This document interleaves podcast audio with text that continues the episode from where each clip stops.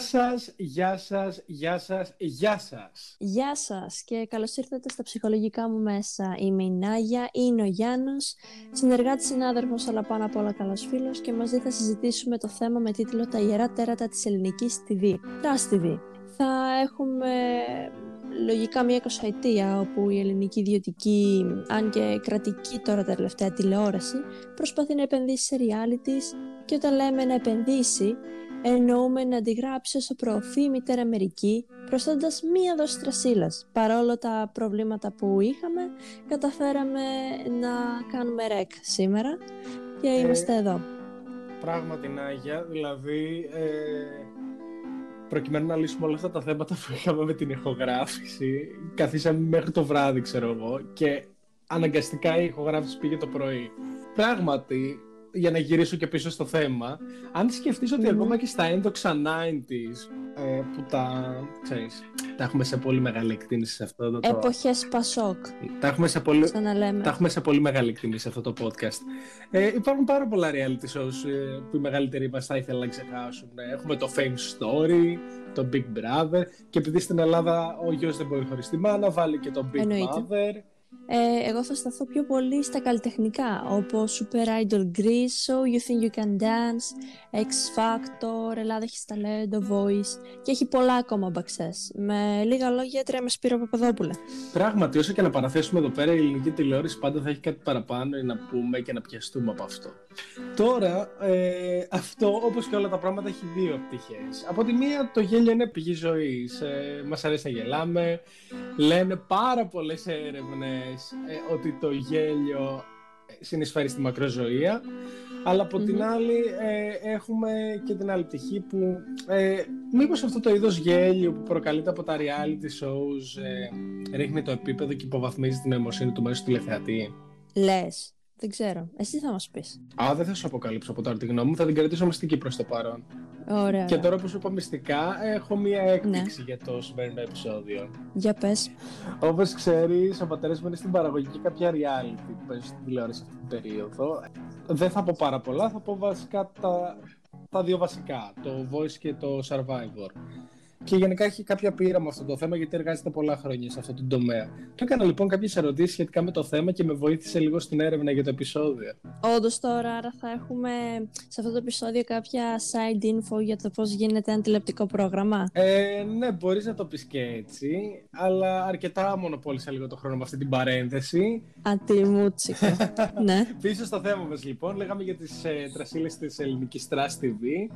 Όπως το λέω εγώ, trash, ε, trash TV με τους φίλους μου, γιατί και καλά κάθε φορά που κάποιος κάνει κάτι trash ηλίθιο, ε, λέμε trash TV για να τον, ε, για να τον κοροϊδέψουμε. Τέλος πάντων, πίσω στο θέμα μας, ε, trash TV, ελληνική trash TV και το πώς υποβαθμίζει το επίπεδο των προγραμμάτων. Γέλιο και γελοίο ταυτόχρονα, αλλά εντάξει, όλοι μας έχουμε δει τουλάχιστον μία φορά κάποιο trash πρόγραμμα, κάποιο σκουπιδαριό. Το 2000 και μετά έχουμε πήξει από τις πολλές προσπάθειες και πειράματα των ελληνικών καναλιών να αντιγράψουν πετυχημένα αντίστοιχα προγράμματα του εξωτερικού, ρίχνοντας ιδιαίτερη αγάπη στην Αμερική, την πατρίδα των περισσότερων reality, τους ή άλλως.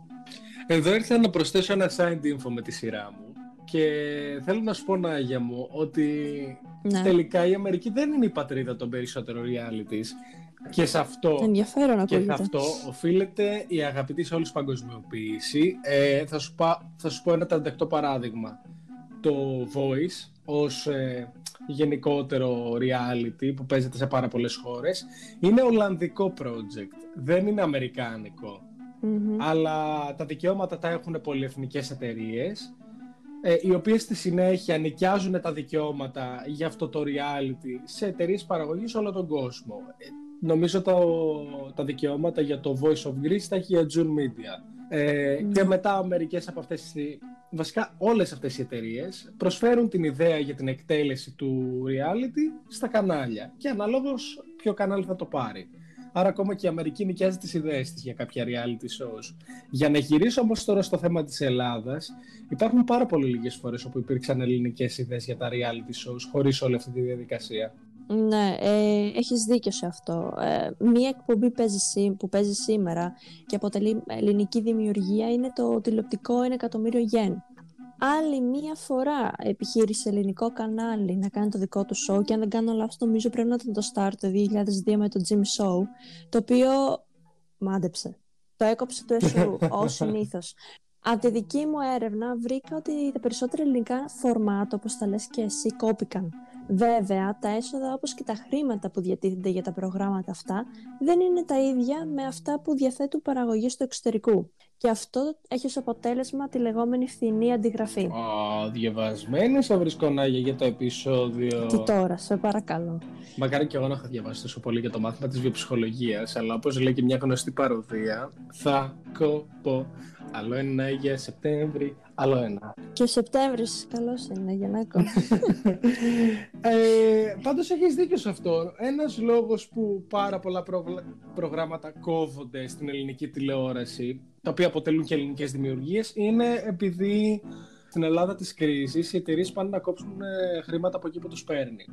Κοίτα, τώρα όπως, ναι. ως προς τον εξοπλισμό και γενικότερα στον προϋπολογισμό να προσθέσω εδώ πέρα ότι η εταιρεία που νοικιάζει το format, δηλαδή το όλο concept του reality, δηλαδή πάρε παράδειγμα το The Voice, εγώ θα μιλάω για το The Voice, θέλουμε να κάνουμε και μια διαφήμιση στο τέτοιο.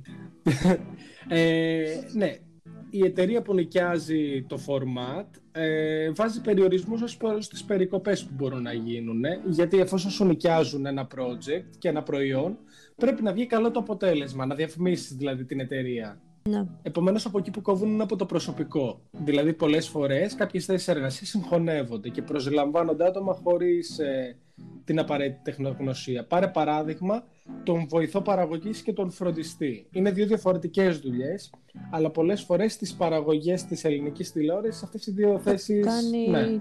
το ίδιο άτομο. Ναι. ναι.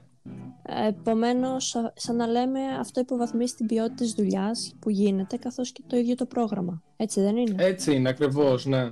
Γατάκι, να είναι καλά ο πατέρας ε, Ναι. Σίγουρα βοήθησε που μίλησα με κάποιον που τα ξέρει λίγο τα πράγματα και ξέρει πώς δουλεύουν τα πράγματα πίσω από τις κάμερες. Αλλά εγώ θέλω να σταθώ σε αυτό που είπες παραπάνω για το Jim Show που το έκοψε το Ισουρού. Έχουν όλοι. δηλαδη Κάτσε, γιατί κόλλησε λίγο η σκέψη μου. Δεν μπορώ να δώσω τίποτα σήμερα. Ε, έχουν όλα αυτά που είπαμε οι ελληνικές εκπομπές, έχουν και το σουρού πάνω από το κεφάλι τους. Ακριβώς, άστο να πάνε. Αλλά εντάξει, δεν φταίει μόνο το σουρού.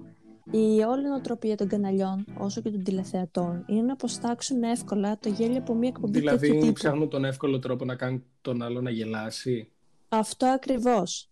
Προτιμούν ε, τη safe option της δημόσιας διαπόμπευσης ενός ατόμου παρά τη δημιουργία ενός έξυπνου και εύστοχου αστείου.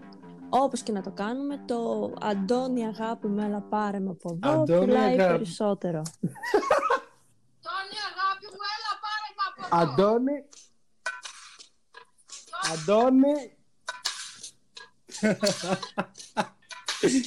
ε, τώρα που το άκουσα αυτό, άσχετο με το θέμα μας, έβλεπα πρόσφατα στο YouTube ε, ναι, αυτό, ναι. Το, αυτό το βίντεο κλιπ ακριβώς και έψαξα λίγο και έχουν κάνει ολόκληρο κανάλι στο YouTube για την Παναγιώτα και έχουν βγάλει τραγούδια τα οποία είναι ρεμίξε με άλλα γνωστά τραγούδια. Να φανταστώ συνεργασία Παναγιώτη, Παναγιώτη, ε, Παναγιώτης ναι, Μαριάννα ναι, Γκράντε. Ναι, Θέλουμε ε, οπωσδήποτε link. Θα στείλω. Έχουν κάνει ολόκληρο άλμπουμ ρε εσύ. Τι να πει και αυτή η Παναγιώτα, ποιος θα το περίμενε. Ε, η αλήθεια είναι δεν ξέρουμε που είναι, ακόμα και σήμερα. Δεν πειράζει, μας φτάνει το Αντώνη αγάπη με λαπάρα από εδώ. Νομίζω ήταν υπεραρκετό. Και τώρα που πιάσαμε τα παρατράγουδα, το κάθε παρατράγουδο έχει τη δική του θέση στην, ελληνική, στην ιστορία της ελληνικής τρασίλας. Το αστέρι της Κορομιλά, κάποιες μιλιάς. Και αυτή που όταν χορεύει νομίζω ότι θα σπάσει, νομίζω ότι είναι πουτσέφ. Θα μας κόψουνε. Τέλος πάντων, έχουν κάνει καριέρα. Το ίδιο είναι. Έχουν κάνει καριέρα ε, μέσα από αυτή την κατάσταση. Ε, το θεωρώ τραγικό ότι έχουν κάνει καριέρα μέσα από αυτή την κατάσταση, αλλά θέλω να σου πω και ένα άλλο ξεχασμένο icon της ελληνικής Trust TV. Εμίλια Μπάρακ. Ρε, δεν θυμάσαι που είχε κάνει feature στο, στο τραγούδι του Sinboy, το άλλαξε μου τα φώτα. Α, ναι, ναι, ναι, ναι, ναι, ναι, ναι. Εντάξει, εντάξει. Με κάλυψες. Ε, γενικότερα έχουμε α, τόσα παρατράγουδα να σας αναφέρουμε. Δεν είναι μόνο αυτά, αυτά είναι κάποια λίγα. Πάντως, γενικότερα, άμα το δεις ε, και από κοινωνική προοπτική, είναι εμφανές ότι από τον τρόπο που αντιμετωπίζονται αυτά τα άτομα, ότι οι ομάδες των casting στις παραγωγές δεν ενδιαφέρονται τόσο πολύ να δώσουν βήμα σε αυτούς τους ανθρώπους και να ακουστούν, να εκφράσουν τους προβληματισμούς και τις απόψεις τους ή να τους δώσουν και την απαραίτητη βοήθεια που χρειάζονται είναι προφανές ότι από πίσω υπάρχει μια εκμετάλλευση για να ανέβουν τα νούμερα τηλεθέασης. Και ένα πρόσφατο παράδειγμα είναι και το φετινό Big Brother. Ε, μην ξεγελιόμαστε. Όταν η παραγωγή βάζει στο ίδιο σπίτι ομοφυλόφιλα άτομα, άτομα τα οποία εκφέρουν ρατσιστικό λόγο, υπερπατριώτες στα όρια του εθνικισμού, plus size μοντέλα, μια ρηχή Ναι, και ναι. όμορφη εξωτερικά τραγουδίστρια. Άτομα τα οποία προφανώς χρειάζονται επαγγελματική βοήθεια και όχι να στεφτούν νικητές του παιχνιδιού. Δείχνει πως απλά θέλει ε, να βάλει ανθρώπους να πλακωθούν για το δράμα και τα νούμερα τηλεθέασης. Για να μην μιλήσω ειδικά για τον κριτικό και τα δίδυμα, τα ξέρετε ήδη. Ε, εντάξει τώρα μεταξύ μας, δεκάρα δεν δίνει για τη διαφορετικότητα η συγκεκριμένη παραγωγή και γενικότερα η κάθε παραγωγή. Η επιλογή προσωπικότητων εντελώς αντίθετων μεταξύ τους μόνο τυχαία δεν είναι. Οι συγκρούσεις που προκύπτουν από άτομα που είναι άμεσα συνδεδεμένα με τις κοινωνικές και σεξιστικές απεικονίσεις της ελληνικής κοινωνίας το έκανε αυτομάτως το Talk of the Town. Και θα μου επιτρέψεις σε αυτό το σημείο ε, να αναφερθώ στη δήλωση του φετινού παρουσιαστή που υποστήριξε ότι οι παίκτες του Big Brother Βεβαίως. αντικατοπτρίζουν την ελληνική κοινωνία. Κύριε Βαρθακούρη, μετά από αυτό να έχετε τα κότσια να εντάξετε και τον εαυτούλη σας μέσα σε αυτό το αντιπροσωπευτικό δείγμα, όπως πολύ σωστά το θέσατε. Γιατί μόνο περηφάνεια νιώθεις όταν βλέπεις όλα τα Εντάξει, αποβράσματα να, για, για να βγαίνουν είμαστε στη όμως και φόρα. δίκαιοι. Κανείς δεν πήρε τους τηλεθετέ από το χεράκι και τους είπε: Καθίστε εδώ πέρα, δείτε το Big Brother. Που με φέρνει και στο επόμενο point που Ναι, θέλω αυτό να έχεις θίξω. Δεν αρκεί να σχολιάζουμε κάτι από πίσω και παράλληλα να το βλέπουμε για να αλλάξουν τα πράγματα στην τηλεόραση. Όταν θέλουμε πραγματική αλλαγή σε όλο αυτό το τοξικό τοπίο, αν θεωρούμε ότι κάτι που προβάλλεται είναι λάθος, προσβλητικό και γενικότερα δεν αξίζει να υπάρχει στην ελληνική τηλεόραση, σταματάμε να το βλέπουμε. Δεν τους δίνουμε προβολές, end of story. Ή άμα θέλουμε, το κατεβάζουμε πειρατικά και το βλέπουμε. Χωρίς να προωθώ την πειρατεία των τηλεοπτικών προγραμμάτων. Κατάλαβα, ναι. Ε, και κάπου εδώ ήρθε η ώρα να περάσουμε στη μεγάλη, μεγάλη εντάξει, Η οποία παρένθεση του επεισοδίου. Όχι, δεν θυμάμαι Δεν καθόλου. θυμάσαι, όντως. Η αλήθεια είναι να για ότι με τόσο μικρό διάλειμμα που μας έδωσαν από τη σχολή για να ξεκουραστούμε μεταξύ των εξαμήνων. Δεν έχω ξεκουραστεί προφανώς. Υποφέρω από μια μικρή υπερκόπωση και κάποια πράγματα είναι λογικό να μου διαφεύγουν. Σωστά, σωστά. Και για το λόγο αυτό θα σε συγχωρήσω που δεν θυμάσαι ότι ανεβάσαμε ένα poll στο Instagram του podcast και ρωτήσαμε τους αγαπητούς ακροατές Α, ποιο reality ναι, προτιμούν το περισσότερο. Ποιες επιλογές είχαμε για τα reality, εσύ το έβαλες. Είμαι λίγο αδιάβαστος σε Μπράβο. αυτό το θέμα. Αν και έριξα μια κρυφή ματιά στα μηνύματά μας, γιατί είχαμε κι άλλες και άλλες απόψεις. Έλα, έλα, έλα, Γιαννάκο. Αναλαμβάνω εγώ. Δεν πας και έκανα πνάκο καλύτερα, μπας και Μετά το επεισόδιο, ξεκουραστείς. ε, κρύβουμε λόγια. Έλα, πες μου τα αποτελέσματα. Ωραία. Λοιπόν, ανάμεσα στο Masterchef και το Survivor, η πλειοψηφία επέλεξε το Masterchef. Θες να μου σχολιάσεις το Κοίτα. αποτέλεσμα αυτό; Για να είμαι ειλικρινής, και εγώ αυτό θα επέλεγα. Θεωρώ ότι το Masters έχει λίγο περισσότερο ενδιαφέρον γιατί εκτός από το obvious κομμάτι ενός reality που είναι το ξεκατίνιασμα, αναδεικνύεται και το κομμάτι της μαγειρικής. Μμμ. Είναι λίγο ενδιαφέρον αυτό. Θα μου πεις το Survivor δεν έχει τα αγωνίσματα. Θα σου πω, έχεις ένα δίκιο. Αλλά είναι προφανές ότι το casting στο Survivor δεν έγινε με βάση τις αθλητικές ικανότητες των παικτών. Εσύ τι πιστεύεις γι' αυτό; Α, Υπονοήστε αυτή τη στιγμή για τις επιδόσεις Ανθής Αλαγκούδη. Δεν υπονοώ τίποτα. Όντως τώρα. εγώ, θα, εγώ θα επέλεγα Survivor γιατί πολύ απλά δεν έχω ανάγκη τα μαγειρικά tips που παρουσιάζει αυτό το reality. Είμαι τόσο καλή που είναι άχρηστα. Πάντως, είναι σπαστικό όταν κάθονται οι κριτές πάνω από τα πιάτα λέγοντας τη γνώμη τους για κάτι που οι τηλεθεατές πολύ απλά δεν μπορούν να Ε, Έχεις ένα δοκιμάσουν. δίκιο σε αυτό. Βέβαια, είχαμε και ορισμένους ακροατές που μας έστειλαν μηνύματα στο DM του Instagram, λέγοντάς μας ότι απλά δεν τους αρέσει κανένα. Way to kill the. Way to kill the mood, guys. Μμμ. Understandable φυσικά. Συμβαίνει και στις καλύτερες οικογένειες. Απλά δεν είστε trust enough για αυτό το podcast. Εντάξει, πλάκα κάνω. Καλά, και εγώ Όχι, δεν τα εντάξει. βλέπω, αλλά έκανα λίγο την έρευνά μου για το επεισόδιο. Πάντως, αν το Masterchef είχε περισσότερα πλάνα από Α, Θείο Λεωνίδα, θα έχεις το ένα έβλεπα με δίκιο σε αυτό. ευχαρίστηση. Αγαπάμε, αγαπάμε κύριο Κοτσόπουλο. Τόσο cute. Θείο. Θείο, θείο. Και ξέρεις, ε, πιστεύω ότι είναι Λέω. θείος μου τώρα. Πάντως για να περάσω και στο, να επανέλθω λίγο στο θέμα μας, ε, τότε όπως και τώρα, τότε εννοώ τα ενδοξα 90s, υπήρχαν δύο κατηγοριών reality. Αυτά που εξατελίζουν λίγο τον άνθρωπο, εκθέτοντας προσωπικές του στιγμές στο Πανελλήνιο, προκαλώντας του προαναφερθέν βεβαιασμένο γέλιο και τα talent show. Η αλήθεια είναι ότι στα 90s υπήρχε μια πρόσμιξη αυτών των δύο στοιχείων. Δηλαδή, άμα δεις ε, παλιά reality, π.χ. το Dream Show, το Fame Story, είχαν λίγο και το ξεκατίνιασμα. Τώρα, αρχίζουν και αναβιώνουν λίγο Ε, τα ναι. δεύτερα, τα reality show, τα, όχι τα, συγγνώμη, τα talent show, αλλά χωρίς το στοιχείο του δράματος και του ξεκατινιάσματος. Ναι, ε, είναι καλό που υπάρχουν τα reality τύπου Voice που δίνουν ευκαιρία σε νέα ταλέντα να αναδειχθούν, δίνοντας έμφαση στο τραγούδι και όχι στο δράμα που θα μπορούσε να υπάρξει. Γιατί πάντα υπάρχει δράμα. Το θέμα είναι πώς το Συμφωνώ προβάλλεις. απολύτως να Κατά τη γνώμη Και άμα μου. το παρατηρήσεις λίγο, τέτοια reality έχουν λίγο σταθερές προβολές. Ε, έχουν ένα σταθερό κοινό το οποίο παρακολουθεί για το τραγούδι και για τα νέα ανερχόμενα ταλέντα. Θέλω να θίξω και κάτι που αναφέραμε πιο πριν, έτσι για να κάνουμε έναν κύκλο και να ολοκληρώσουμε από εκεί που ξεκινήσαμε. Η έρευνα που έκανες εσύ για τα Πες μου. περισσότερα ελληνικά φορμάτ που έχουν κοπεί ή δεν- ή δεν ανανεώθηκαν για παραπάνω από μία σεζόν. Τι πιστεύεις ότι ευθύνεται γι' αυτό; Ε, η αλήθεια είναι ότι την περίμενα αυτή την ερώτηση. Θεωρώ πως οι ομάδες που δημιουργούν τα project προκειμένου να εξοικονομήσουν χρήματα καταλήγουν να κάνουν προχειρο... προχειροδουλειές. Δεν το σκέφτονται αρκετά, δεν δοκιμάζουν μάλλον τις ιδέες τους πριν βγουν στον αέρα Μμ. και λειτουργούν χωρίς σχεδιασμό. Νομίζω ότι με κάλυψε η απάντησή σου και πολύ ωραία το σκέφτηκες και τολμώ να πω ότι αυτά κάπως συμπίπτουν με αυτά που μου είπε ο πατέρας μου για το πώς δημιουργείται ένα format. Στην ουσία πρέπει μια εταιρεία η οποία δημιουργεί ένα format να κάνει αρκετή έρευνα για τον πληθυσμό στον οποίο απευθύνεται, για τα δεδομένα της εποχής. Πρέπει δηλαδή ένα format να ταιριάζει με τα ελληνικά δεδομένα. Πρέπει λίγο να γίνεται το κατάλληλο Ναι. brainstorming για να βρεθεί μια καλή ιδέα η οποία ε, να είναι ελκυστική στο κοινό και να μην είναι κάτι το οποίο δεν θα κάτσει ο άλλος να δει.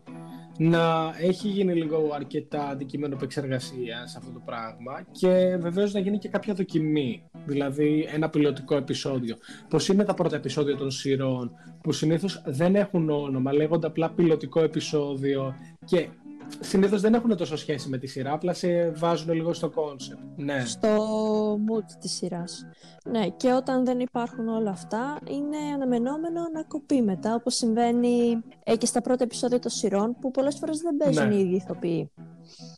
Εν πάση περιπτώσει, νομίζω κάναμε μια πολύ ωραία κουβέντα σήμερα γύρω από το θέμα των reality στην Ελλάδα. Ναι, μεν είναι κακές απομιμήσεις των ξενόφερτων, αλλά έχουν σημαντικό κομμάτι ρουτίνας μας και μερικές φορές μας μένουν και ατάκες ώστε να γελάμε σε χαζοχαρούμενες άκυρες στιγμές. Ναι, έχεις δίκιο σε αυτό. Ε, θα αποτελούν πάντα όμορφες και αστείες αναμνήσεις ε, της παιδικής μας ηλικίας. Και ξέρεις κάτι Ρενά, για ώρες ώρες θέλουμε και εμείς κάτι ανάλαφρο να χαλαρώσουμε, να γελάσουμε λίγο.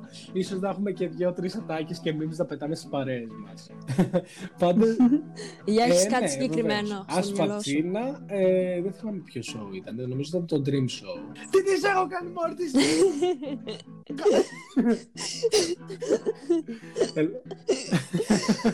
ε, θα Όχι. πάμε να το δω μετά από το επεισόδιο. Τέλεια. Ε, ελπίζω να δώσουμε και στους ακροατές μας και αυτή την κάπου εδώ τελειώνει επιθυμία. το επεισόδιο μας. Νομίζω τα πήγαμε πάρα πολύ καλά. Σε αυτό το σημείο θα θέλαμε να ευχαριστήσουμε και το Σωτήρη για την μουσική υπόκριση, Ευχαριστούμε, την Σωτήρη. πολύτιμη βοήθειά του. Ευχαριστούμε που καθίσετε μέχρι το τέλος. Ανανεώνουμε το ραντεβού μας για την επόμενη φορά. Μέχρι τότε να προσέχετε. Καλή συνέχεια. Και θα καλή τα πούμε την συνέχεια. επόμενη φορά. Γεια σας. Γεια σας.